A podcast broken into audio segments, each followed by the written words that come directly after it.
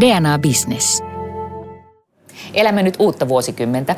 Jos viime vuosikymmentä leimasi suuri teknologinen murros, tahti ei ainakaan hellitä tällä vuosikymmenellä. Miltä näyttää teknologia Suomi 2020? Kun maailma muuttuu, niin valmiita ratkaisuja on harvoin tarjolla. Älykkäintä silloin on hankkiutua itseään fiksumpaa seuraa ja esittää niitä oikeita kysymyksiä. Siksipä tartuimme DNA-bisneksen kanssa härkää sarvista ja kutsuimme koolle fiksuja ihmisiä, joiden kanssa voi puntaroida sitä, millaisia uusia muotoja teknologia ottaa 2020-luvulla. Minun nimeni on Salla-Maari Muhonen ja kanssani tätä tulevaisuusstudiota isännöi DNA-bisneksen johtaja Olli Sirkka. Kiitos Olli, että kutsuit meidät. Kiitoksia Salla. Ja tosiaan tänään sukelletaankin suoraan sinne syvään päähän. Meillä on keskustelun aiheena mullistava teknologia.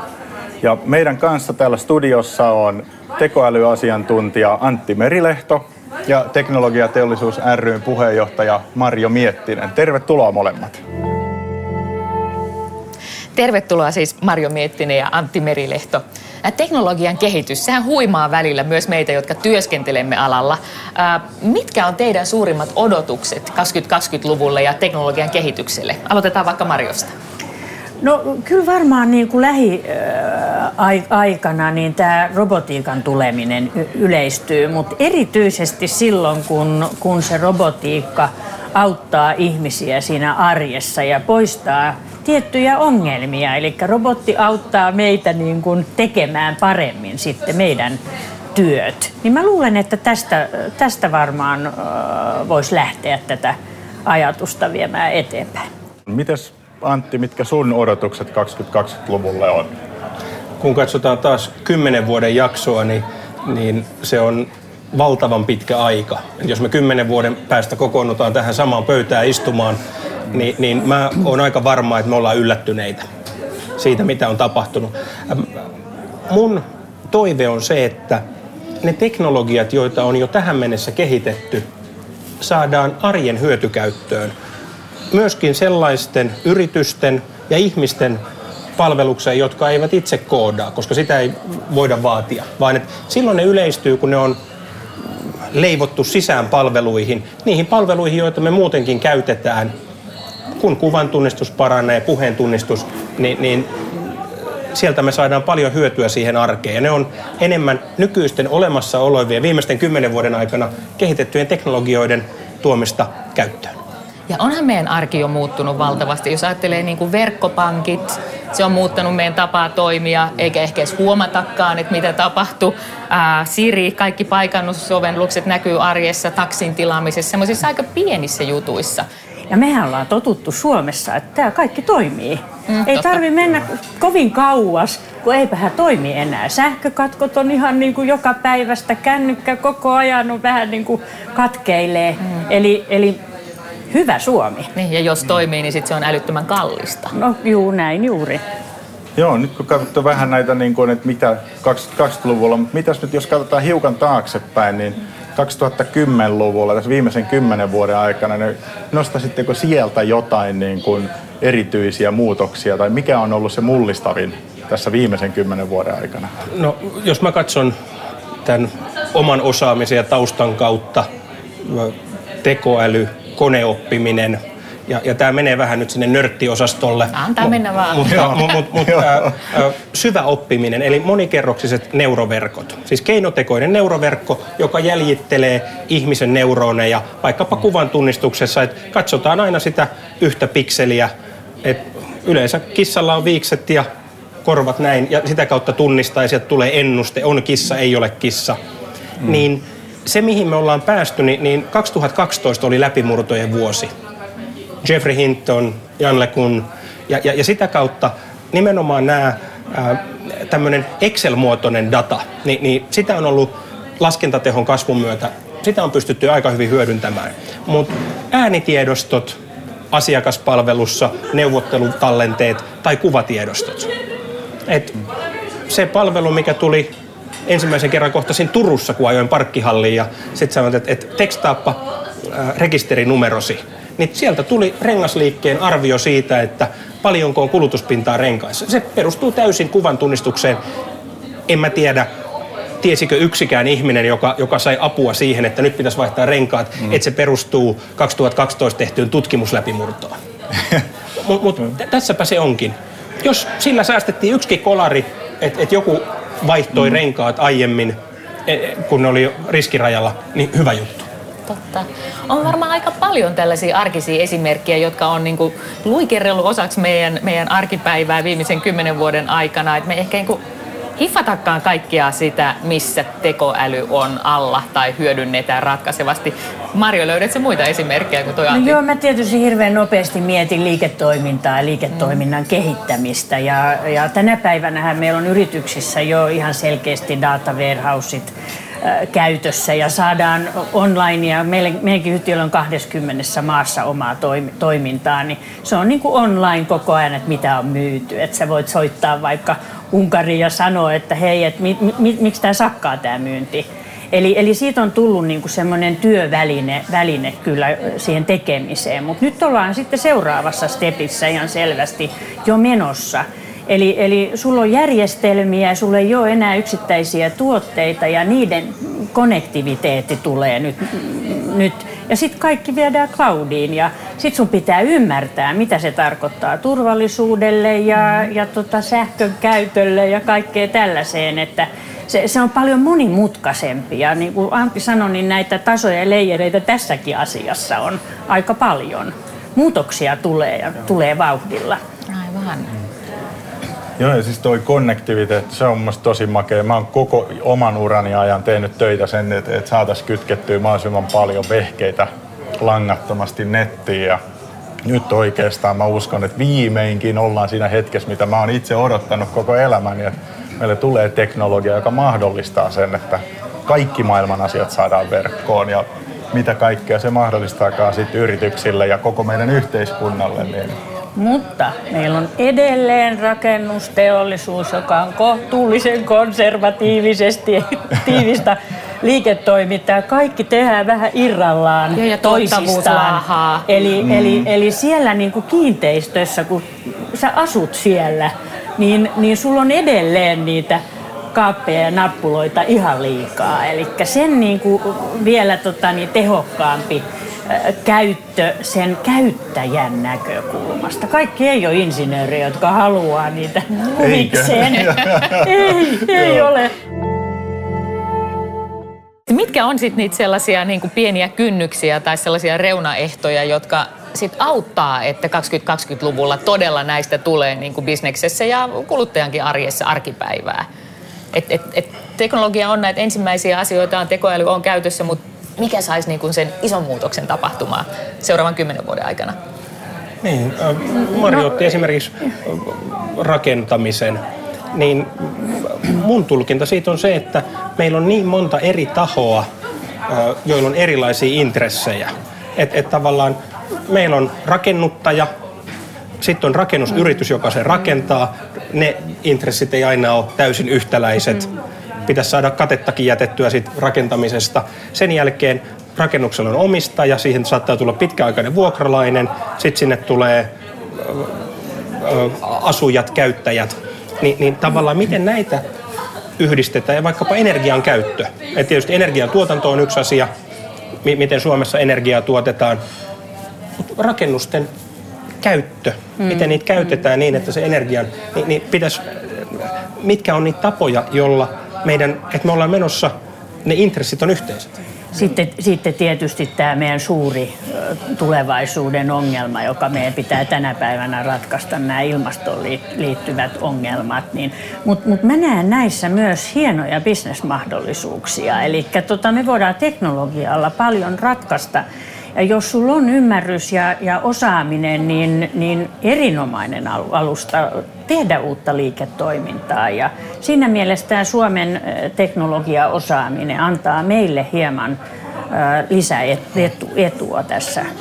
Mm. Mutta tämä on iso kysymys, tämä, tämä, että me joudutaan nyt ratkomaan sellaisia kysymyksiä, jotka vaikuttavat 20-30 vuoden, vuoden kuluttua. Ja se on vaikea tehdä sellaisia, vaikea ymmärtää myöskin. Kun me käydään Oodissa, niin me ollaan itse asiassa rakennuksessa, jota on ollut suunnittelemassa koneoppiva järjestelmä, jolle on annettu yhtenä, on, on kerrottu mitä halutaan tehdä. Sen jälkeen on annettu tiettyjä rajoitteita. Pitää kantaa tämän verran, ei saa käyttää enempää kuin tietty määrä sementtiä, koska sementin CO2-päästöt on korkeat. Mm. Ja, ja näillä rajoituksilla niin kone pystyy antamaan tuhansia vaihtoehtoja josta suunnittelija voi poimia. Edelleen suunnittelija valitsee sen, mutta sieltä mm. saattaa tulla semmosia, mikä me ihmiselle ei tulisi ikinä mieleen. Ja tämä on tätä koneen ja ihmisen yhteistyötä, joka hyödyttää silloin taloudelliset hyödyt, silloin ilmastonmuutosta, sen eteen tehtävät hyödyt. Eli nämä tulee monessa paikassa arjessa jo tänään vastaan. Yksi toinen hyvä Tosi esimerkki, esimerkki toinen hyvä esimerkki mun mielestä on, on sitten tämä leikkausteknologia ja Sairaaloissa. sairaaloissa. Ja nythän Suomessa on tehty ensimmäiset kasvokirurgiset operaatiot, jossa on huippukirurgit mukana. Suomalainen Planmega, joka on ollut siellä tekemässä aivan mielettömät 3D-mallinnuslaitteet ja kuvannukset. Eli tällaisella teknologisella ja ihmisten yhteistyöllä on pystytty etukäteen suunnittelemaan hyvin tarkasti tämmöinen leikkausprosessi. Ja erittäin hienosti onnistunut nyt tänä vuonna kaksi leikkausta. Te saatte tuon kuulostaa siltä, että teknologia, verkot, data, laskentateho on jo niin kuin tässä hyppisille, että mikä on sitten se nudke, se tönäsy, joka saa tämän kaiken tapahtumaan 2020-luvulla niin oikein isosti. Et pitääkö tässä olla niin kuin keppiä vai porkkanaa? Jos rahaa ei houkuta, niin pitäisikö sääntelijän astua kuvioon vai pikemminkin astua loitommalle? Mm. Niin, siis, siis mä luulen, että vähän kaikkea. Eli, eli tota, nythän esimerkiksi meillä on innovaation erilaisia rahoitusmuotoja yrityksille, koska usein yritykselle tämä on aina iso riski lähteä tekemään uutta isoa innovaatiota. Se vaatii hirveästi tota, niin, pääomia ja sit sä et ole koskaan ihan sata varma, tuleeko mm. siitä se liiketoiminta ja, ja kassavirta. Ja, ja tota niin, tähän on suomalaista innovaatiorahoitusta ja nythän EUlla on aika mittavia ö, tota, rahoitusmuotoja, että niitäkin kannattaa. Plus, että meillä on paljon muitakin rahoitusmuotoja tullut. Että yrityksillä on ihan erilaiset mahdollisuudet kuin 10-15 vuotta sitten rahoittaa näitä. Mutta että pikkasen keppiäkin tietysti pitää, pitää aina olla ja se tulee sen sääntelyn kautta. Eli, Eli, eli kyllä kun me puhutaan turvallisuudesta, me kuollaan sähköalalla, eikö niin, niin kyllä pitää olla pikkasen säätelyä. Et ei, ei kuka tahansa voi mitä tahansa mennä, mennä tota, niin, koska se on vaarallista. Se on turvallisuuskysymys. Mitäs mielenkiintoinen oli tuossa, kuuli esimerkki, että tämä verottaja, joka tekee nyt tekoälyllä automaattisesti verotuspäätöksiä, niin se onkin yllättäen perustuslain vastasta ja säätelyn vastasta.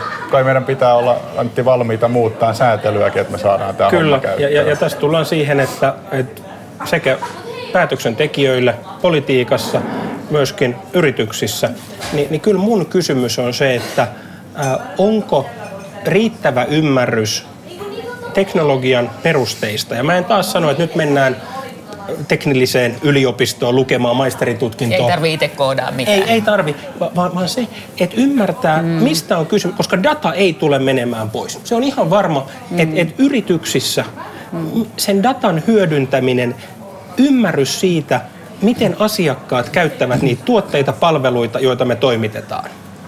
Ja, ja, ja tämän kautta myöskin se uskallus, ymmärryksen myötä uskallus siihen, että me voidaan kokeilla lisätä sitä meidän ymmärrystä asiakkaan toiminnasta. Ja, ja sen mä näen, sitä ei valitettavasti, tai onko se valitettavasti, mutta sitä ei voi kaataa, vaan tämä on sen päätöksentekijän vastuulla. Et minä opi, opettelen tätä asiaa riittävästi. Tämä on mm. hallituksissa, mm. tämä on johtoryhmissä, tämä on bisnesyksiköiden vetäjillä. Ja mä ymmärrän sen todellisuuden. Siellä on kalenterit jo täynnä, neukkarista toiseen ja koolia sinne ja tänne. Kyllä. Ja samaan aikaan ei kukaan luvannut, että on helppoa. Mutta mikä on se vaihtoehto? Mun mielestä ainoastaan, jos, jos näkee, no kyllä tämä tästä menee. Mutta mm. niin kun, mä tykkään siitä tekoälyn määritelmästä bisneksessä. Ennusteen koko ajan laskeva kustannus. Mikä tahansa ennuste on tärkeää. Me pystytään Johto ennustamaan. ymmärtää hyvin, kun tulee numeroita pöytään kyllä. ja säästöä. Kyllä, kyllä. Ja saman tien uusia bisnesmahdollisuuksia. Niin, niin tästä on kysymys. 5G-välipala. Tiesitkö, että kiinteä valokuituyhteys on tähän asti ollut todennäköisesti tasalaatuisempi ja tehokkaampi kuin langaton verkko? 5G kuitenkin mullistaa tilanteen. Kiinteä 5G tuo seuraavan sukupolven korkean kapasiteetin ja suorituskyvyn ensimmäisenä pientaloihin ja yrityksiin. Kiinteä 5G tarjoaa kuidunveroisen käyttökokemuksen radioteitse. Se laajentaa näin huippunopeiden yhteyksien saatavuuden myös alueille, jonne valokuituyhteyden vetäminen olisi huomattavan kallista tai hankalaa. Yhteys toteutetaan 5G-ulkoyksikön ja 5G-modemin avulla. Kaikki, mitä yrityspäättäjän pitää tietää 5Gstä. Lataa maksuton opas osoitteesta www.dna.fi kautta oppaat. Mutta tarviiko meidän, kun on ollut paljon kanssa puhetta siitä, että tekoäly rupeaa tekemään näitä päätöksiä, niin me ei pystytäkään selittämään sitä, että miten siihen optimaaliseen tulokseen on menty, mutta tarviiko meidän pystyä selittämään? Riittääkö se vaan, että me päästään optimaaliseen no, nyt, nyt tulokseen? on hyvä erottaa se, että et, mä, mä, mulla on iso laatikko, missä on huonoja esimerkkejä. Otetaan jätskikiska kaivarissa. Ensimmäinen vaihe on se, että me ymmärretään analytiikan avulla, mitä on tapahtunut. Vaniljaa myytiin nyt tässä, tällä viikolla 10 pönttöä suklaata kahdeksan. Mitä on? Se, että meillä on tieto siitä, mitä on. Sitten meillä on arvio, että hei, ensi viikolla näyttää aurinkoiselta ja vieressä on venekisat. Niin arvioidaan, että menee 20 prosenttia enemmän. Nyt meillä on arvio. Sen jälkeen, kun meillä on dataa monelta kesältä, mihin me yhdistetään muita datalähteitä, säätä, Helsingin kaupungin tapahtumaa, näin, niin me aletaan ymmärtää, mistä nämä vaihtelut johtuu. Nyt me voidaan tuottaa ennuste, mutta edelleen se päätös säilyy Mario vaihtaa alaa ja rupeaa jätskikiska yrittäjäksi, niin edelleen päätös on Marion. Mutta me tuotetaan ennuste. Ja sitten vasta, kun me aletaan ymmärtää, että okei, vanilja, joka on meidän myydyin, siihen tämä on riittävän tarkka, mutta kaikki muut maut mä haluan vielä valita käsin. Mm. Eli tämä on sitä koneen ja ihmisen yhteistyötä. Milloin, ei se ole siitä kyse, että nyt te, äh, nyt tulee robotti-overlordit, jotka tekee päätökset. Niin, Vaan me kyse on siitä, että missä vapaaehtoisiksi. kohtaa, niin, ja, ja voi olla, että tietyissä asioissa me todetaan, että vaikka tietämättä yhtään verottajan tilannetta, mm. mutta 99,2 prosenttia näistä verokortti uusimispäätöksistä ei aiheuta mitään mm. asiakaspalautetta. Annetaan sen tehdä se päätös. Yes. Ja yksi hyvä esimerkki on mun mielestä siis navigointi, eiks niin? Sepä sä se. menet ulkomaille, vuokraat auton mm. ja sit sä laitat niinku navigaation päälle. Niin lähdet sä niinku ihan sumeilematta sen mukaan sitten menemään. Joo. Että kyllä sulla on hyvä olla joku kokonaiskäsitys edes mihin ilman suuntaan sun on hyvä mennä, jotta sä pääset perille. Et ky, kyllä tämä on tätä yhteistyötä mun mielestä, että tota, niin et sä voi ihan täysin luottaa tähän. Ja, ja, ja sitten tulee, taisi olla professori Markku Suksi, joka, joka otti perustuslain esille, että jos me lähdettäisiin, poistettaisiin virkavastuu, niin suunnilleen, tämä on muistikuvan mukaan, mutta noin Mm. kolmasosa perustuslaista pitäisi kirjoittaa uudelleen. Eli tässä on se ero, että, että jos mä on, me ollaan kahvilassa nyt, on monta kahvilaa Helsingissä, mitkä mä voin valita. Niin, niin jos täällä automaatio ei miellytä mua, mä voin mennä eri kahvilaan, mutta mä en voi vaihtaa verottajaa. en haluaiskaan, ei. Vielä. Terveisiä Joo. verottajalle vaan.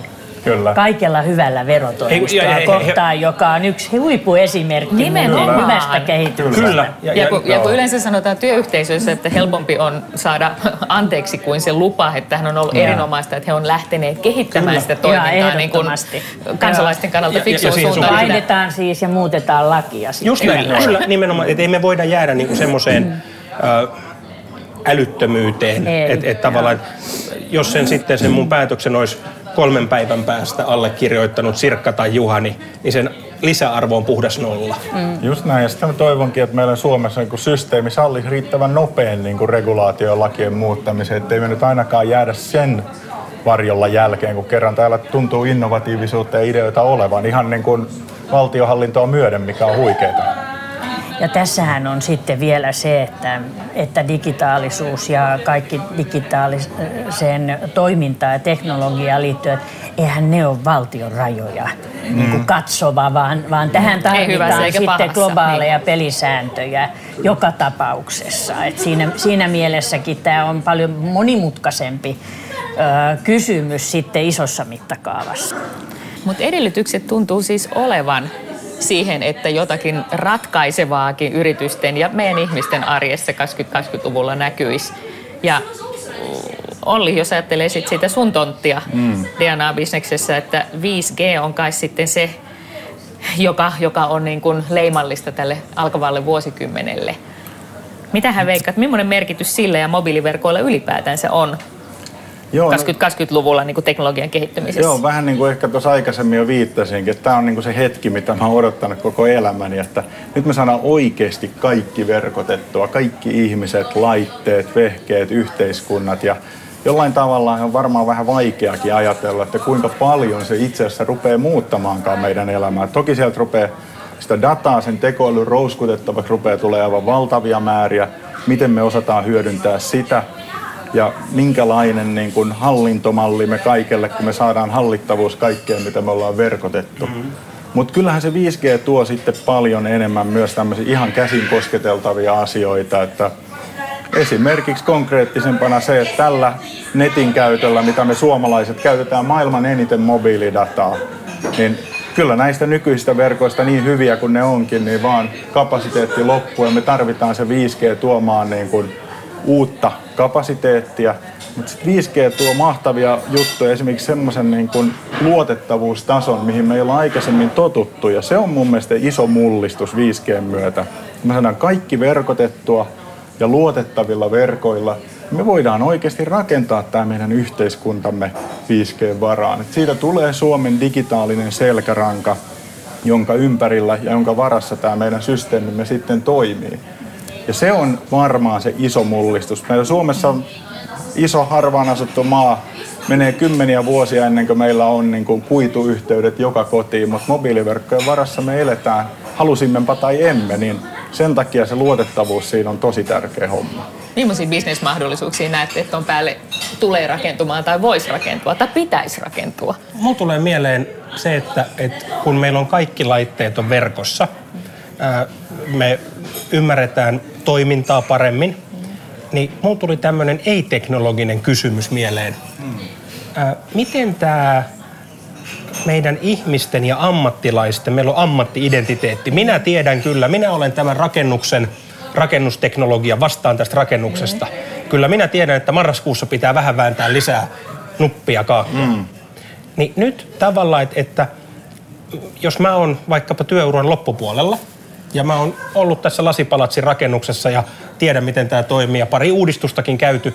Miten mun identiteetti kestää ja miten siinä voisi auttaa, että nyt todellakin tämä sensoroitu, tämä pystyy tekemään sen tarkemmin ja ehkä mun rooli onkin entistä enemmän olla suhdetoiminnassa niiden tahojen ihmisten kanssa, jotka toimittaa meille laitteita ja ruveta säätää niitä laitteita, jolloin tämä onkin enemmän ihmis kuin rakennusrooli. Tämä on sitten taas mun isosta laatikosta esimerkki, mutta ymmärrätte. Eli tämä ei olekaan, teknologia tulee 5G myötä, sensorit, läpinäkyvyys, kun tämä on kaikilla aloilla. Monessako paikassa olet käynyt, montako puhelin, tavallaan mikä on tullut myyntityöhön B2B-maailmassa jo aikaa sitten. Montako puhelua olet soittanut, montako mailia, montako tarjousta, tavallaan tämmöinen aika tayloristinen näkemys tietysti Kyllä. työhön, mm. montako. Mutta sitten miten sitä laatua mitataan, miten tehdään mm. ja, ja miten me voidaan hyväksyä se, kun kone on meitä paljon parempi monessa. Mutta ei mm. kaikissa. Ei, ei missään nimessä. Siis kun kaikki, vaikkapa tekoälyssä, kaikki on kapeaa tekoälyä, mutta mm. kuvan tunnistuksessa kone on ihmistä parempi. Mm. Ainakin se on nopeampi. Niin. Joo, ja, ja tarkempi, kyllä. Niin. Mutta mut tässä niin tavallaan tulee se, että miten, äh, ja, ja tämä on mun mielestä, niin kun, tämä on se inhimillinen aspekti yes. siihen hienoa, että kyllä. miten me voidaan syleillä tätä uudistusta Joo. ja sitä, että mitä se tuo meidän ammatteihin. Se on minusta tosi mielenkiintoinen. Joo, mä tietenkin kun itse on digiuskoinen, mä uskon, että se tuo hyvää ja pahaa, mutta en paljon enemmän hyvää. Ja ehkä se niin kuin parhaimmillaan vapauttaisi mm-hmm. meitä niistä tylsistä rutiinijutuista ja me voidaankin ruveta olemaan toisten ihmisten kanssa ja tehdä tätä suhdetoimintaa ja luoda sitä yhteistyötä, mitä tulevaisuuden yhteiskunnassa joka tapauksessa enemmän tarvitaan. No, tämä on just se, mitä, mitä niin kuin pitää pitää koko ajan pöydällä, eikä tota, niin se on auttamassa eikä viemässä meidän työpaikkoja. Eli, eli tota, niin, kyllä ihmisiä kuitenkin tarvitaan edelleen hoitamaan monia monia eri asioita.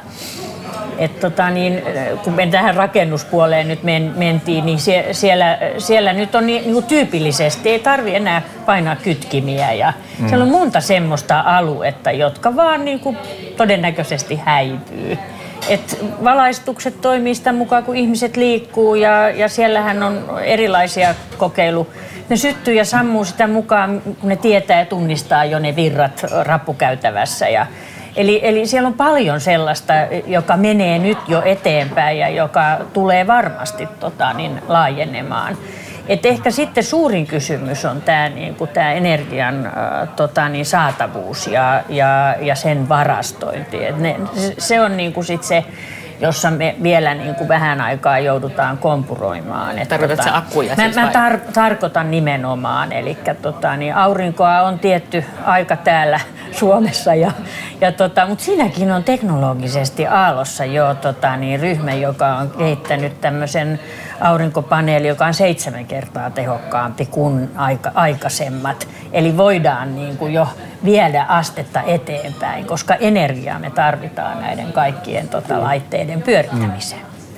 No, ehkä vielä kommentti. Ehkä meidän identiteetti kestää sen, että me ei tehdä kaikkea. Selvittiinhän me siitäkin, että hisseissä ei ole enää kuljettajia, eikä ravintoloiden ovien edessä ole oven avaajaa. Niin mutta kyllä se koville on ottanut. Mä kuulin äh, Wärtsilän Eniramilta, joilla on siis näitä suuria laivoja varten äh, just sensorijärjestelmä ja sitten dashboardit siellä komentosillalla, jos, joka sitten se kone voi optimoida sen, että missä asennossa ja mitä vauhtia eri säällä ja erilaisen niin pohjanmuodostuksen kohdalla laivat kulkee ja sitä kautta säästää sitä energiaa ja tietysti pienentää päästöjä samalla. Mm. Mutta kyllähän tämä on ottanut kapteileille ja perämiehille, niin kun se ensireaktio on ollut aika lukkojarrutus kuulemma silloin muutama vuosi sitten, kun nämä alkoi mm. levitä suuriin varustamoihin, että, että kyllähän hän nyt tietää, miten tätä tankkiria ajetaan. Se on filosofinen muutos, mutta sille pitää antaa vähän aikaa. Totta. Mm. Niin, niin kyllä se sitten tota, niin lähtee. Samahan on ollut tämmöiset tota, niin, teolliset äh, tota, niin, tekemiset, esimerkiksi risteilijät, joissa tota, hytit tehdään jo risteilijöiden ulkopuolella valmiiksi. Sitten ne tuodaan kokonaisena moduulina sinne ja pannaan vaan sähkö klik, klik, klik eikö mm. niin? Niin se oli kans aikanaan silloin, kun se, sitä viritettiin, niin valtava vastustus sen, koska se vie meidän työt, eikö niin? Ennen kuin mm. se vaan tarkoitti sitä, että työt muuttui eri paikkaan. Se tehdään mm. eri paikassa. Toi, mitä sanoit laivoista, niin, niin mun mielestä on äärimmäisen mielenkiintoinen esimerkki, missä on se käyttäjän ymmärryksen tärkeys, että me tehdään asioita käyttäjälle. Yhdysvaltain merivoimat joitakin vuosia sitten muutti niin, että heillä oli käytännössä isot tabletit, millä laivaa ohjattiin.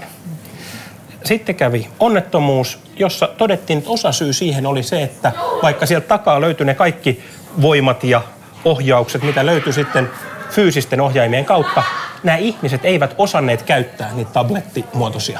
Kaikesta. Ja mieti, nyt, nyt ei ole mikään tota, niin, niin, nuorisoseura, vaan armeijan yksikkö. Siitä huolimatta todettiin, että tämä on liian hankalaa, kun ollaan korkean stressin olosuhteissa. Mikään muu ei muuttunut, paitsi tuotiin fyysiset ohjaimet. Ruorikehi vai? Äh, joystick. Joystick no niin. ja napit. Mutta eli siinä kohtaa, kun me ollaan, että tavallaan, että jos kaikki työt ovat tärkeitä, mutta virheen kustannukset ovat kovin erilaiset. Että jos mä nyt vahingossa painan, että tulee ääntä, että tulee liian isolla basso, mä voin mm. korjaa sen konsertissa, otetaanpa alas. Mutta jos mä ajan laivan karille, niin, niin seuraukset on, on todella kalliit. Joten se, että meidän olisi tosi tärkeää siinä arjessa tavallaan lähteä tekemään ratkaisuja käyttäjälle. Eli jos me ollaan liikeyrityksessä, niin, niin mun semmoinen voimallinen pyyntö on, älä lähde ikinä siitä, että lähdetäänpä katsomaan, mihin me päästään tästä datasta.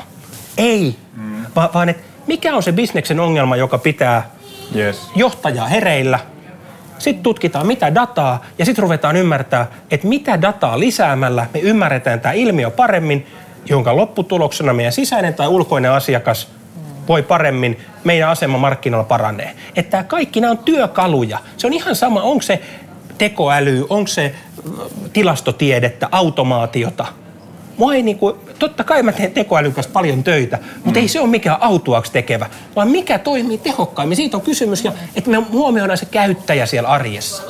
Joo, on siis tosi hyvä pointti. Mä oon yhtenä niin kuin omana johtamisprinsiippinä pitänyt niinkin hassulta kuulostavaa juttu, että joka tiimin pitäisi saada vähintään yksi, joka tajuu, mitä ollaan oikeastaan niin kuin tekemässä. Että se on niin kuin yllättävän, yllättävän simppeli ja toimiva juttu. Joo, että mitä tässä yritetään saada aikaan, koska sillä tekoälyllä ja datalla voidaan pelata kyllä niin kuin vuosikausia ja loputtomia ja tehdä vaikka minkälaisia juttuja. Mm. Mutta lopputulos ratkaisee. Y- yksi tähän johtamiseen mun on pakko kyllä sanoa kanssa, kanssa joka vähän liittyy, että Tämä on ensimmäistä kertaa. Äh, meillä on sellainen tilanne työpaikoilla, että meillä on neljä eri sukupolvea yhtä aikaa töissä. Totta. Mm. Ja, ja, Mutta siitäkin voisi ottaa niin kuin ilon irti. Meillä on se sukupolvi, parikymppiset, jotka on siis äh, täysin sisäistänyt digitaaliset äh, systeemit ja elänyt sen kanssa. Ja sitten on tämmöinen meikäläisen sukupolvi, joka on opiskellut ilman kännyköitä ja tietokoneita. Eli mm. jos ne pystyttäisiin hyvin komp- kombinoimaan tuolla työpaikoilla, niin sitten voisi tulla todella mm. mielenkiintoista uutta taas tota niin, ideaa pöytään. Mutta tosiaan näin uuden vuosikymmenen alussa, mitkä sitten Marjo ja Antti on sellaisia uusia teknologioita tai kehityskulkuja vaikka, joita te tuutte nyt seuraamaan niin kuin erityisellä mielenkiinnolla? Mikä on se semmoinen, joka teidän mielikuvitusta ja ehkä bisnesnenää erityisesti kutkuttaa? Mulle se on puheen tunnistus. Et, et, mä uskon, että kun, kun mä katson teknologioita, jotka kehittyy, että puheen tunnistus, siitä on vähän eri näkemyksiä, että, jos me ollaan nyt jossakin 94-95 prosentin tarkkuuden luokalla, luokassa, mm. mä esimerkiksi en tee itse muistiinpanoja enää, mä kirjoitan asiakkaan kanssa, kun me istutaan, mä oon silleen vanhaa liittoa, että mä kirjoitan vihkoon. Mutta kun mä teen ne muistiinpanot meidän järjestelmään, niin, niin mä puhun ne. Jolloin, okay. Ja on siinä vielä suomen kielellä pilkut, isot kirjaimet ja välillä joutuu puhumaan vähän silleen niin kuin yökerhon narikassa kolmelta. Tänään keskustelimme sähköturvallisuudesta, mutta kun se päästään 97-98 prosenttia, joka todennäköisesti, ja nyt tämä on ennuste, mm. mutta 2021-2022 ollaan isoissa kielissä tällä tasolla, niin se mm. alkaa hämmästyttävästi näyttää taikuudelta. Koska silloin mm. esimerkiksi tämä meidän keskustelu tänään jos tämä olisi käyty tämmöinen neljän hengen keskustelu englanniksi, niin tästä olisi transkripti valmiina. Tämä, tämä, tämä voitaisiin live-tekstittää tai kääntää. Mm. Ja, ja, ja silloin tämä alkaa vaikuttaa siihen, että miten me voidaan kommunikoida niin kuin paljon nopeammin kuin nyt ja ymmärtää semanttinen analyysi siihen tekstiin. Mutta puheen tunnistus, jos, jos pitää valita yksi, mm. niin mä odotan todella, että me päästään puheen tunnistuksessa korkeammalle tasolle ja sit sitä hyödyntäviä bisnesratkaisuja, call centerit, monet muut. Me aletaan ymmärtää, mitkä on niitä ongelmia. Ei niin, että meidän NPS laski viime kvartterissa. Okei? Okay? Mm. Mitä jos me ymmärretään heti, että hei, nyt meidän logistiikkayksikössä Porissa, niin äh, siellä kaverit vie kurasilla tossuilla. Niin me voidaan soittaa Poriin, että hei, otetaan tämmöinen pieni perusteet kuntoon. Pyyhkikää jalat. Ei, ei, mutta jos tämä on se ongelma asiakkaalla, että meidän tuote on kunnossa, he on ajallaan, mutta perusasioista yksi juttu on pois, niin me voidaan ottaa siihen kantaa heti. No Jousi, mulla on henkilökohtaisesti ihan selkeä niin kuin tämä juttu, että kyllä mä ensi vuonna haluan niin kuin ymmärtää, että mitä tämä kvanttiteknologia nyt sit oikeasti tarkoittaa et, et, et nythän EU:ssa on isoja projekteja, Jenkeissä on valtavasti pantu nyt rahaa tämän, tämän ympärillä. Siitä ei oikein hirveästi Suomessa vielä, vielä edes keskustella, mutta tämä on niinku se hetki, jolloin niinku johtajana sun pitäisi niinku ymmärtää, mihin suuntaan, jos sun pitäisi joku visio luoda. Voi olla, että se ei nyt ihan lähiaikana vielä, mutta et sä edes ymmärrät, mistä puhutaan. Mä, mä en ole teknologiataustainen, siis mä olen puhdasverinen humanisti, niin tämä on niinku mulle pikkasen enemmän työtä teettävää asiaa.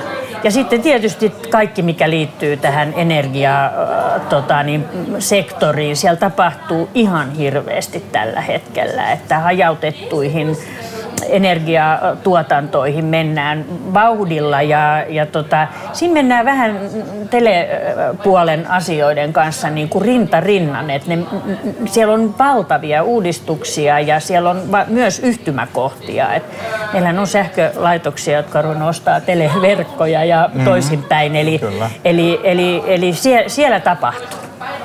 Entäs Olli, mihin sun johtajan katse tai kuluttajan katse uudelle vuosikymmenelle teknologian kehityskuluissa on kiinnittynyt? No kyllä mä tietenkin oman intohimoni vuoksi seuraan tätä niin kuin konnektiviteetin leviämistä joka paikkaan, mutta sitten samalla mua kiehtoo justiin niin kuin energia, tämän akkuteknologian kehittyminen, että nyt kun me saadaan niin kuin 5G ja näiden sensoreiden myötä tehtyä yhtäkkiä semmoisia halpoja mittalaitteita, joiden akku kestää 10 tai jopa 100 vuotta.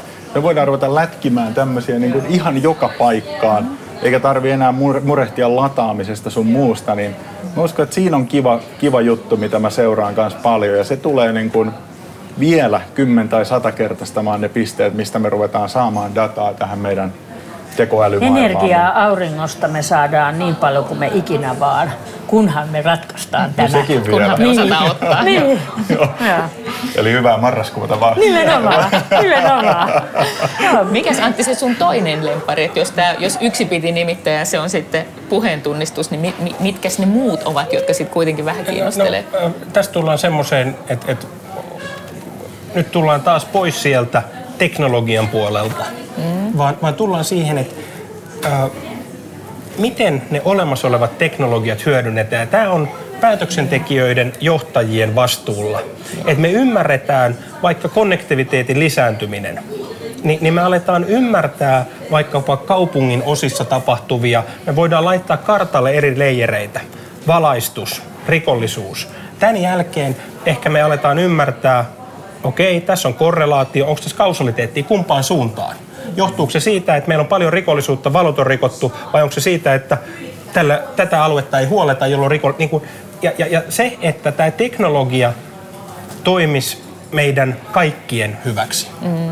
Et, et tää on, äh, mä en usko, että ikinä ollaan tilanteessa, jossa kaikki koodaa, kaikkien ei tarvitse koodata. Mä en, mä en ole tilanteessa, jossa kaikki luo tekoälyä, kaikkien ei tarvitse luoda tekoälyä, mutta se, että me pidetään huolta siitä, että nämä teknologiat, joita me otetaan käyttöön, kohottaa meitä eikä luo eriarvoisuutta ja sorraa osaa. Mm. Ja, ja tässä tulee se, että johtajan on mun mielestä välttämätöntä ymmärtää ne perusteet, jotta he voi olla varmoja siitä, että, että ne tavat, miten me, meidän yritys käyttää teknologiaa, käyttää dataa, niin, niin, niin se on inklusiivinen. Ja, ja se on tosi yes. tärkeä mun mielestä. Sitä mä toivon meidän, että meidän katsojat ja jos olet kuunnellut tätä, niin ottaa tämän mukaan ja, ja ottaa seuraavia askeleita. Se on mun toive. Hyvä teema 2020-luvulle. Kyllä, ehdottomasti. Tällä mennään. Tehdään teknologiasta hyvä renki meille. Kyllä. Tänään siis tarkastelimme teknologista tulevaisuutta mullistavan teknologian näkökulmasta. Koska perspektiivin vaihtaminen on aina hyvästä, olemme DNAn Olli Sirkan kanssa syventyneet teknologian tähän päivään ja lähitulevaisuuteen myös työelämän ja vastuullisuuden näkövinkkeleistä. Tässä DNA-bisneksen tuottamassa Teknologia Suomi 2020 kokonaisuudessa on tarjolla iloksesi ja hyödyksesi siis myös kaksi muuta kiinnostavaa keskustelua. Lisäksi voit lähteä mukaani vierailemaan kolmessa jännittävää teknologiaa jo nyt hyödyntävässä yrityksessä. Kaikki materiaalit löydät sekä videoina että podcasteina. Tervetuloa Teknologia Suomi 2020. Uuden työn ääniä. DNA Business.